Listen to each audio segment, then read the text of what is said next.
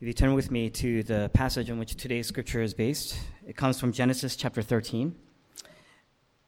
It's also printed in page 8 in your bulletins, and I'll be reading from verse 1 through 18. Genesis chapter 13.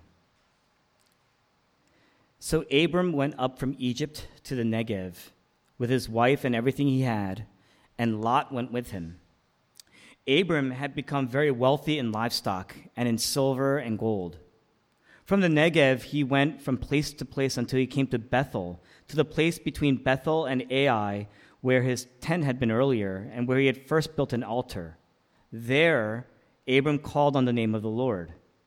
Now, Lot, who was moving about with Abram, also had flocks and herds and tents. But the land could not support them while they stayed there, stayed together, for their possessions were so great that they were not able to stay together. And quarreling arose between Abram's herdsmen and the herdsmen of Lot. The Canaanites and Perizzites were also living in the land at the time. So Abram said to Lot, Let's not have any quarreling between you and me, or between your herdsmen and mine, for we are brothers. Is not the whole land before you? Let's part company. If you go to the left, I'll go to the right. If you go to the right, I'll go to the left. Lot looked up and saw that the whole plain of the Jordan was well watered, like the garden of the Lord, like the land of Egypt towards Zoar. This was before the Lord destroyed Sodom and Gomorrah. So Lot chose for himself the whole plain of the Jordan and set out toward the east. The two men parted company. Abram lived in the land of Canaan, while Lot lived among the cities of the plain and pitched his tents near Sodom. Now the men of Sodom were wicked and were sinning greatly against the Lord. The Lord said to Abram after Lot had parted from him, Lift up your eyes from where you are and look north and south, east and west. All the land that you see I will give to you and your offspring forever. I will make your offspring like the dust of the earth, so that if anyone could count the dust, then your offspring could be counted. Go, walk through the length and breadth of the land, for I am giving it to you. So Abram moved his tents and went to live near the great trees of Mamre at Hebron, where he built an altar to the Lord. And this is God's word. Yeah, at this time, you've uh, been going through our sermon series, um, The Blueprint of Redemption. We're navigating through the book of Genesis, the first book of the Bible, and we're seeing God's redemptive plan for all of creation and for you and I, and how through that redemption plan, meaning his plan is restorative for you and I, so there is great hope and joy because of that plan that is for us and for his glory. And Today and for the next couple of weeks, we're going to be focusing a little bit more within the Advent season of mind. That is, is a season of joy and thanksgiving and the birth of Jesus Christ. And we're going to see for the next couple of weeks the life of Abraham and through him a family of hope. And we will see the birth of a son. So let's dive into the word this morning. You know what makes Christianity, unlike any other world religions out there, is that salvation is not based out of any form of works righteousness, nor is it based on any amount of religiosity. Rather, the Christian faith is on this statement truth that salvation is by faith and faith alone. To unpack that just a little bit for us, it means that your ticket entrance to heaven, it can't be bought with the number of years you've been serving at a church. It can't be purchased with the number of times that you've prayed.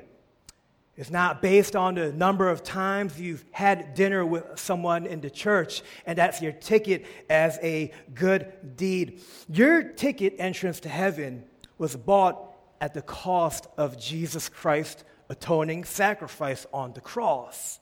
That is what we see in the Bible. What does that mean for us? You can be a congregant in this room probably already sleeping during the sermon. I see like two of y'all already. Um, you know, it could be the one speaking to you guys on the pulpit. You can have a platform, even like a Kanye West, right? We all can have different types and shapes and forms of where we are, but under the sovereignty of God, there really is no spiritual differentiation. That we all have the same ticket entrance and it was at the same cost, despite whatever platform you and I may be on. And with that in mind, when we look into one known as Abraham, he was to consider to be one of the most prominent historical figures, not just in the Bible, but of history. Abraham, a father of the faith within the three major world religions. We even see that a man like Abraham is simply saved because of God's grace, grace, excuse me, and his faith in him. That's why we find in Hebrews chapter 11 that he would be in the hall of faith, and it is by faith he has been saved. And it is the same faithful God that we find in today's text. It's the same faithful God in your life right now. That in our wandering, in our seasons, in our suffering, in our brokenness, we find a very faithful God from beginning and to end. So, throughout our time, and as we navigate through two main characters of today's text, we're going to see what it means to know uh, more about who God is, and that how our life is based on faith alone, and that how faith, faith will radically shape our lives, and how the gospel can be our greatest hope, and joy. And we find that today in, through two particular people, Abraham and Lot. And through Abraham and Lot, we're going to see three main points for the morning. This morning, we're going to go through the unbelief of Lot, the first main character. Secondly, the faith of Abraham. And finally, the promises of God. The unbelief of Lot, the faith of Abraham, and the promise of God. First point the unbelief of Lot. Now, in chapter 13, uh, we're continuing in the life of Abraham. And as we're navigating through one known as Abraham, we find another important person in his life. His name is Lot. Now, who is Lot? Lot was Abraham's nephew. And what we find in Abraham's journey is that Lot went with him in this journey to the promised land. See, in this life, you and I, we, we need some close friends, we need some brothers, we need some sisters, we need some day ones, if you will. And they need to journey side by side with you. For Abraham, this was Lot. What's happening? Well, in verse 5, it tells us that just like any side by side journey, there's bound to be uh, some difficulties. That in a side by side journey with friends and family that are surrounding you, there's going to be some conflict. What's happening in verse 5 through 7? It says, Now Lot, he was moving about with Abraham, also had flocks and herds and tents. But the land could not support them while they stayed together for their possessions were so great that they were not able to stay together, and quarreling arose.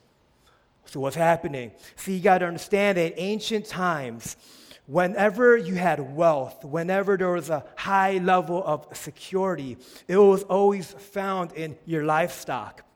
It was found in your herds. It was found in your tents. Think about all of these things accumulated into your uh, Old Testament uh, financial portfolio. So, what's happening is Abram, who's also rich, he had a lot of uh, uh Old Testament financial stock, if you will. Uh, Lot's was also growing as well to the point in verse 5 and 7 it says that it began to max out that it was at a point where the land was too filled eh, meaning that there were just abundantly flowing there was not enough land to support it to the point where now there is some conflict between lot and abraham. They began to quarrel.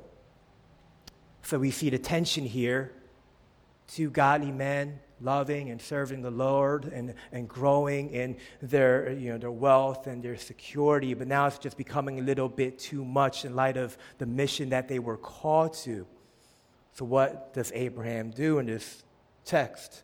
Well, in this text, Abram, he, he takes some initiative. He says, All right, well, Lot, um, here's the scenario. Um, it looks like there's a lot of arguing going on, there's a lot of tension. We're trying to figure things out. I'm not sure if it's going to work out. So I think we have to figure something out. So Abram says, I think something's going to have to change. I think a decision has to be made. So in verse 9, what does Abram tell Lot? He specifically says, Lot, if you go left, because I think we got to separate at this point, it's not going to work out. So, so Lot, if you go left, I'm going to go right. And if you go right, I'll go left. In other words, in this uh, quarrel, if you will, he's saying that there's a lot of drama right now. It's a little difficult. I'm going to let you decide. And whatever you decide, I will wholeheartedly just honor your decision. I'm not going to ask any questions. You can take your talents elsewhere. I won't say a word. So, what does Lot decide in this scenario? Look at verse 10 through 11.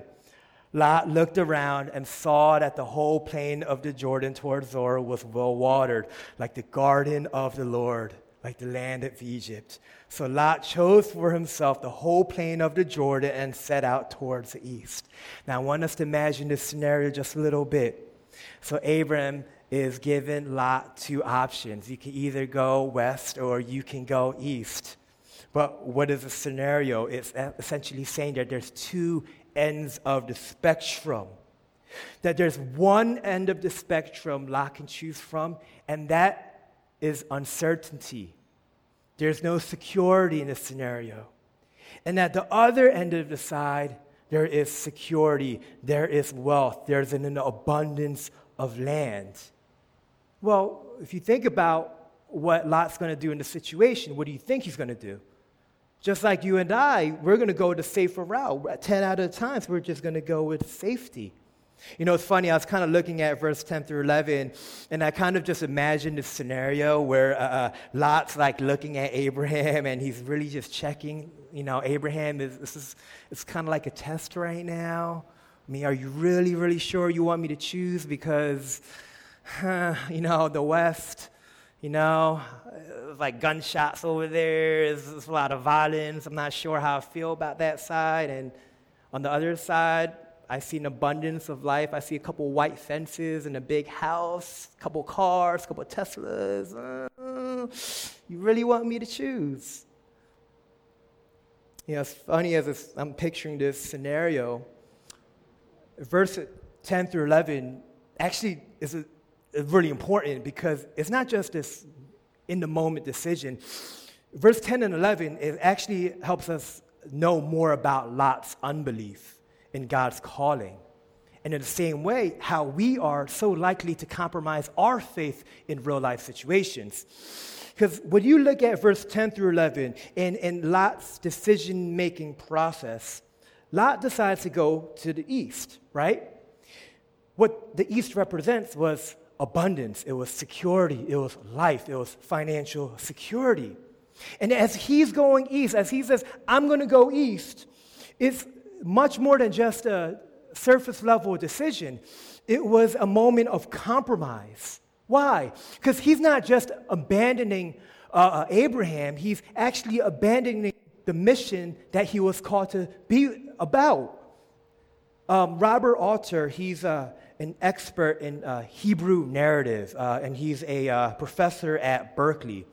He explains verse 10 as the interpretation of Lot's uplifted heart on the basis of what he saw. So, specifically, what we see in verse 10 is that this land, it specifically says that reminds him of the garden of the Lord. What does that mean? So, if you know anything about the garden of the Lord, which we find specifically in Genesis chapters 1 and 2, it was where God resided. it was paradise.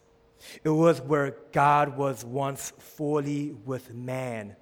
In other words, it represented perfect intimacy. It represented satisfaction. And it was the satisfaction that only God could give. So when Lot saw the land, and it, was like the garden of the Lord, it represented all that he ever wanted. It was that moment where his eyes lifted up just a little bit, where his jaw dropped just a little bit, his heart began to flutter. I'm not just talking about your boo, I'm talking about that one thing that you really do desire the most. It was that moment of awe. See, for Lot, when he sees his land, he sees it as the garden of the Lord. Lot is essentially saying, his heart is moving towards the land and is saying, if I just have enough land, if I just have enough livestock, I will be in complete harmony. If uh, I just have this security, my desires will now be satisfied and my life will now be complete. Well, now I will be satisfied. Now I will be fulfilled. Now you're wondering, you know, is God uh, uh, uh, against money? Of course not. You know, money was meant to be used as a means of grace. Is God against marriage? Of course not. He desires uh, and he ordains relationships to reflect covenantal oneness. Is God against children? Of course not. He calls you and I sons and daughters of Abba, Father. But, but for Lot, it wasn't just land, it was his garden. It wasn't just a little bit of security, it represented his entire life. See, the one thing the Bible says about sin is that it often leads really good things into uh, things that become a little bit unhealthy because they become an ultimate thing, right? So things like your career, there's nothing wrong with the career, but when it becomes your everything, well, hence the problem. Right? Uh, all human beings, right? You and I, uh, we have this deep spiritual longing. And the problem is, is we always try to find it somewhere else you and I, we live our lives in a way that we're trying to get back to the garden. But we, in our foolishness, try to find our way back to the garden without the one that could bring us back to the garden. Right? We say, if I just become successful, if I get this one thing, well, then I will finally experience happiness and then I will finally experience uh, fulfillment.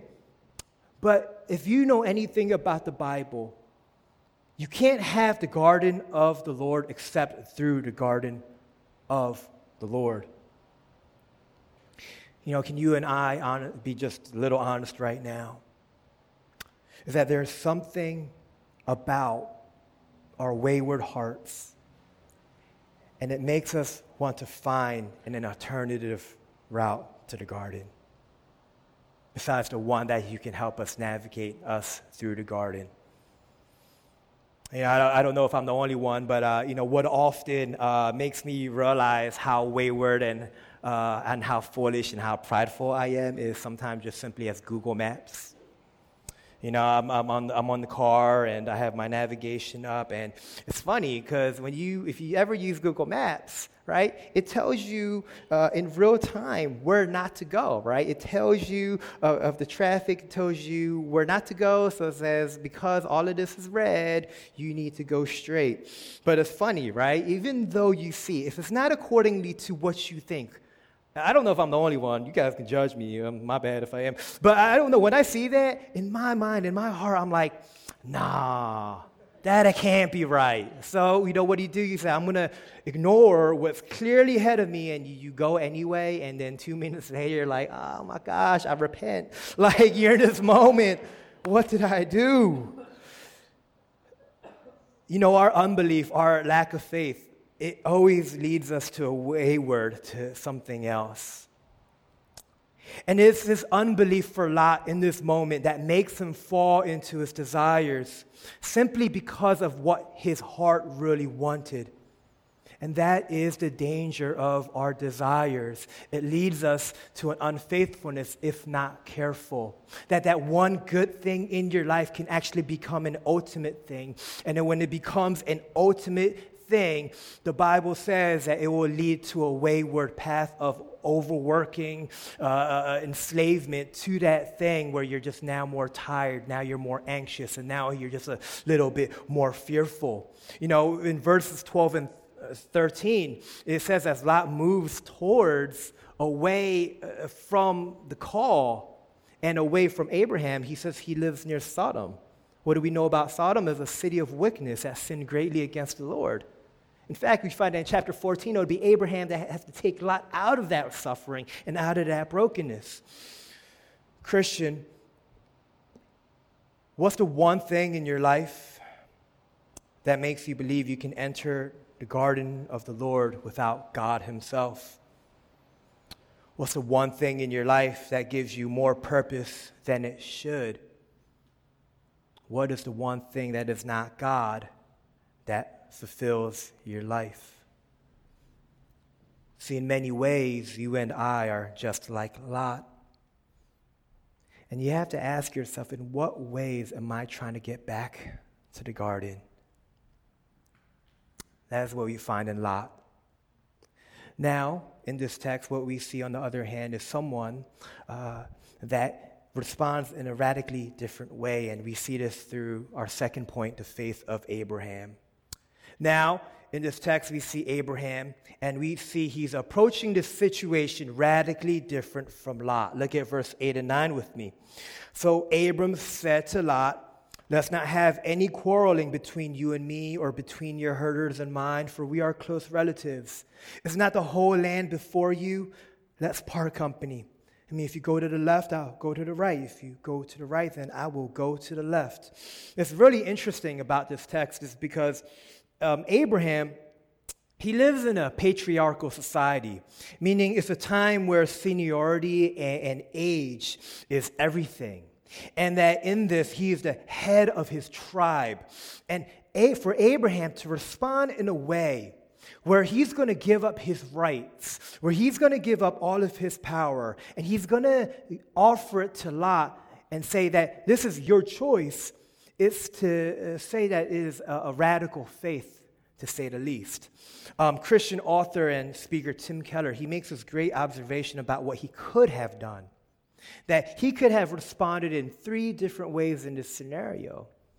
First, what could have Abraham done? He could have gone with Lot. He would have left Canaan, meaning he would have left his mission. And then what we, he would have, rather than the mission of God and commitment to the call, he would now have his friendship with Lot, and he would have all of the financial security. The second thing Abraham could have done was he could have kept all of the financial security for himself. If he wanted to, he could have left Lot for dead. That would have been my choice. I don't know. Um, but what happens, the third option, the more unlikely option, he would keep the relationship with Lot in a selfless way let me say that again. He kept it. He kept the relationship in a selfless way because lots of times you and I we want to keep relationships for very selfish purposes. But what do we see with Abraham? He, he, he, he keeps the relationship with Lot in a selfless way, where he's going to give up all of his security for the advancement, not only for Lot himself, but to retain the promise of God and for the very people of God. I mean, put yourself in Abraham's shoes right? You are in a position of authority. You have the option to have all of the security for yourself. You know, would you really give it all up? You know, lots of my uh, closest friends right now, they're uh, becoming parents. Um, and it's this great joy that you kind of see unfold and process. Uh, but one of the most difficult things that they'll tell you, and they, they often tell me, is that, man, now I realize that my life isn't mine. That all of the things that I love doing, I honestly can't do no more. all the sleep that I once had, I don't have no more. All of the nice things that I dearly desire, I have to give it all up. Because now, in this moment, my, my life isn't just mine, but my life is now for my, my son and my daughter, and I have to sacrifice certain things for the security and the advancement of that child. See, when you look at Abraham, he's responding in a very same way, in a godly manner, in a very faithful way, that he's responding to what God has actually called him to, that his core convictions was no longer about himself, but now is to be more like God, and being more like God, he's now going to relinquish his rights. And you're probably wondering how is Abraham living in such a faithful way that God has called him to, right? Now, this is the thing where we're going to always have to combat our, our religiosity and our religious tendencies, right? Is it just about God? Uh, uh, you know, is it all about Abraham just doing all of the right things and that's what's bringing him to faith? Actually, if you look at the life of Abraham, it's almost the complete opposite. I'm going to argue and I want to highlight that when you look at Abraham, it's his imperfection and his brokenness that allowed him to trust God in a more faithful way. What do I mean? See, prior to chapter 13, in chapter 12, when we see the calling of God, there's this one Hebrew word that actually connects chapter 12 and 13. And the one word uh, is kavod. And in this word kavod, it, it essentially means heavy. Now, one commentator says this uh, about the significance of kavod, because in chapters in chapter 12, verse 10, that word kavod, that heaviness, is actually referring to the heaviness of a famine. Right? So keep that in mind. Chapter 12, kavod, heaviness, there's famine. And then in chapter uh, 13, in verses 1 and 2, we see that there's also a kavod heaviness, but is now referring to riches right? So in chapters 12, you see a kavod heaviness of, of, of um, famine. And now in chapter 13, you see a kavod heaviness of riches. And uh, what the commentator is trying to say is that when you see the word kind of go back and forth in chapters 12 and 13, it is to purposely to keep in mind of Abraham's failures. Now you're wondering, we just talked about how godly Abraham actually was. What failures are we talking about? Well, in chapters 12, after he gets called by God to get sent out and to stay in the promised land, what happens is in chapter 12, verse 10, it says that there was a famine. And in this famine, Abraham, he, he, he gets scared. He gets a little shook. He, he panics. So what happens? He begins to wander. He says, I, I can't stand here no more. There's a famine. I'm, I'm tripping a little bit. I, I'm going to go elsewhere. So what does he do? He begins to leave. But what happens after he begins to leave? After he begins to leave, what do we see? We're introduced to one known as Pharaoh. And in, with Pharaoh and his rule, what happens after that? That, um, long story short, Abraham would place his wife Sarah into a, a compromising situation, pretty much sells her into prostitution just for a little bit of security. So you see Abraham, and as he's kind of running away from the heaviness of the famine, now his life is beginning to unravel. Now there's just a little bit more chaos, and now there's a lot of brokenness. So even a godly man like Abraham don't look so godly anymore. But by grace we are saved. Amen. So what do we see? In this brokenness, in this season, we go back to our text right now, Genesis chapter 13. The heaviness becomes rich. How does heaviness become from famine to richness? Look at verse 2, 2 through 4 with me. From the Negev, he went from place to place until he came to Bethel, to the place between Bethel and Ai, where his tent had been earlier and where he had first built an altar. Then Abram called on the name of the Lord. What were he saying? Is that Abram was not living by a greater work, he was essentially living by a greater faith. And what we see, the reason why it went from famine to riches is because he went back and he repented of his famine heaviness and his season. In other words, he went back to a root of repentance. He went back to faith. See, for you and I, I just want to let everyone know there is nothing too big of a debacle that God's grace can't cover. But it is only if you understand and acknowledge that your sin and your suffering and your shame, it needs to be covered. See, if you want a deeper understanding of faith, church, you have to understand the significance of repentance. Faith and repentance, they go hand in hand, two sides of the same coin. You can't have repentance without faith, nor can you have faith without repentance. And here it is the faith in God for Abraham that leads him to repentance of his wandering, but yet it is his repentance that is leading him to faith in renewing. See, Abraham tells us that when you place your foundation and true security in the sovereignty of God, well, then your life will look radically different, where you now have a new outlook on life. Why? It is because through faith and repentance, God will turn your heaviest of famines for the heaviest amount of riches. And when you believe in this truth, you can live accordingly to the riches of his promise. In him, then you can now have hope. In him, then you can have now joy. In, him, then you can feel and experience renewal instead of the stubbornness that we constantly experience in season of hopelessness and spiritual depression. And family, I'm just simply asking is this what you really desire? This is what you really believe. So, what Scripture says that if you believe in it, God will redeem and He will renew. And the reason why, the reason why you and I have that is because He promises it. And that is our third and final point. Look at verse 14 and 15 with me.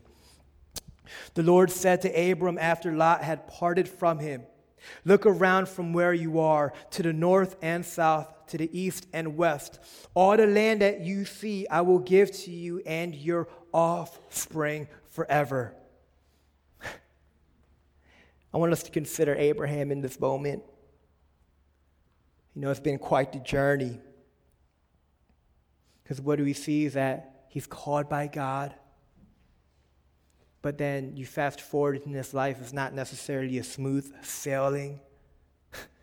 he shames the love of his life. Well, then he comes in repentance, but now his best friend Lot leaves him. Oh, the journey that it is for him. But time after time, what you see in Abraham's life is that God remained faithful. See, how do we know that God remains faithful? Is because in verse 14 and 15, he shows it to him. When you see verse 14 and 15, uh, this is taking place between Bethel and Ai, and this is where Abraham was residing, right? And where Abraham was residing, there was this enormous lookout where you can see everything on the mountaintop. And on this mountaintop, here's this moment where God gets Abraham.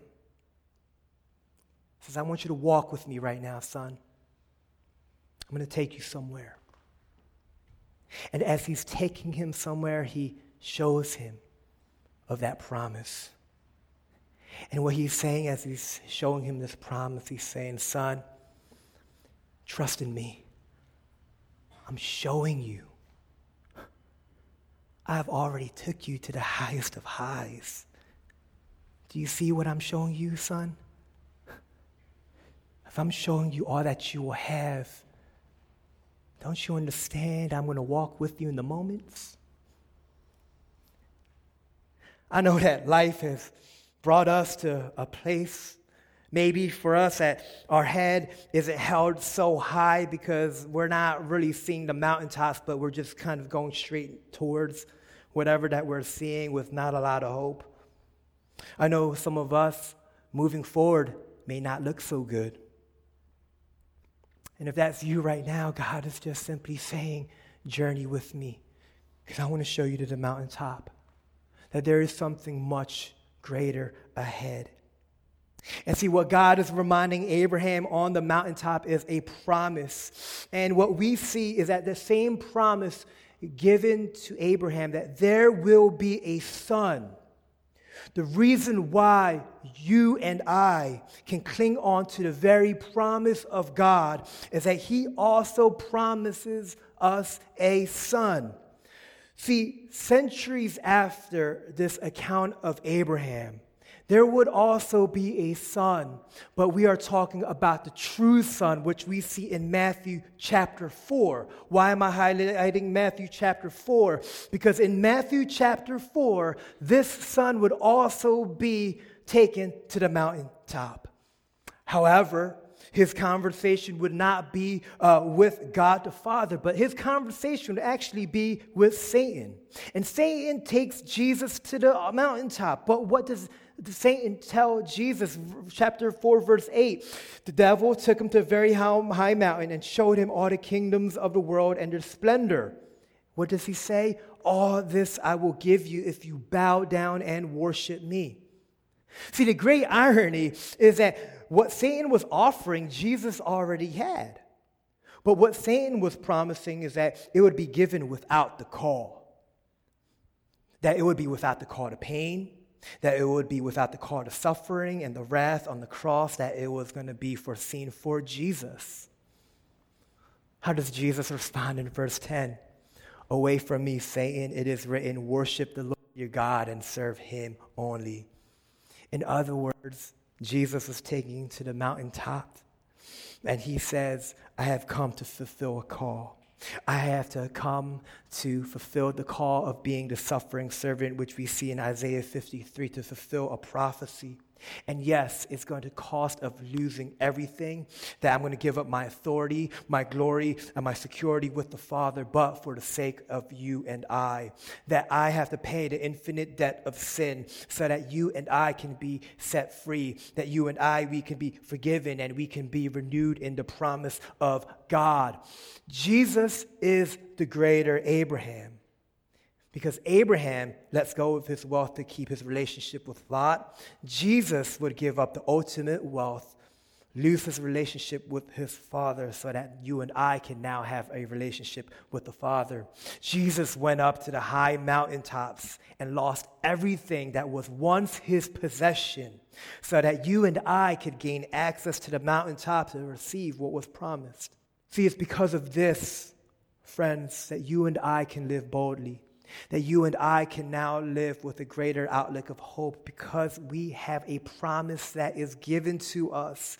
And that promise is signed and sealed on the cross. And it is also the reminder that nothing in your life is in vain. That in your life, because what we see in a promise, that there is no suffering that is meaningless, there is no pain that is purposeless, there are no tears that are not seen, there are no cries that are not being heard.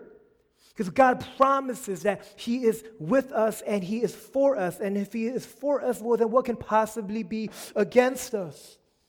See, it's the promise of God through Jesus that allows us to live in faith, knowing that there will be a day when we will be with God in the garden. So if you are in Him, just know that He's bringing you home. And as He's bringing you home, He's being very gracious. He takes you to the mountaintops and He allows you to see, He allows you to hope. He allows you to experience renewal. He takes you to the mountaintops.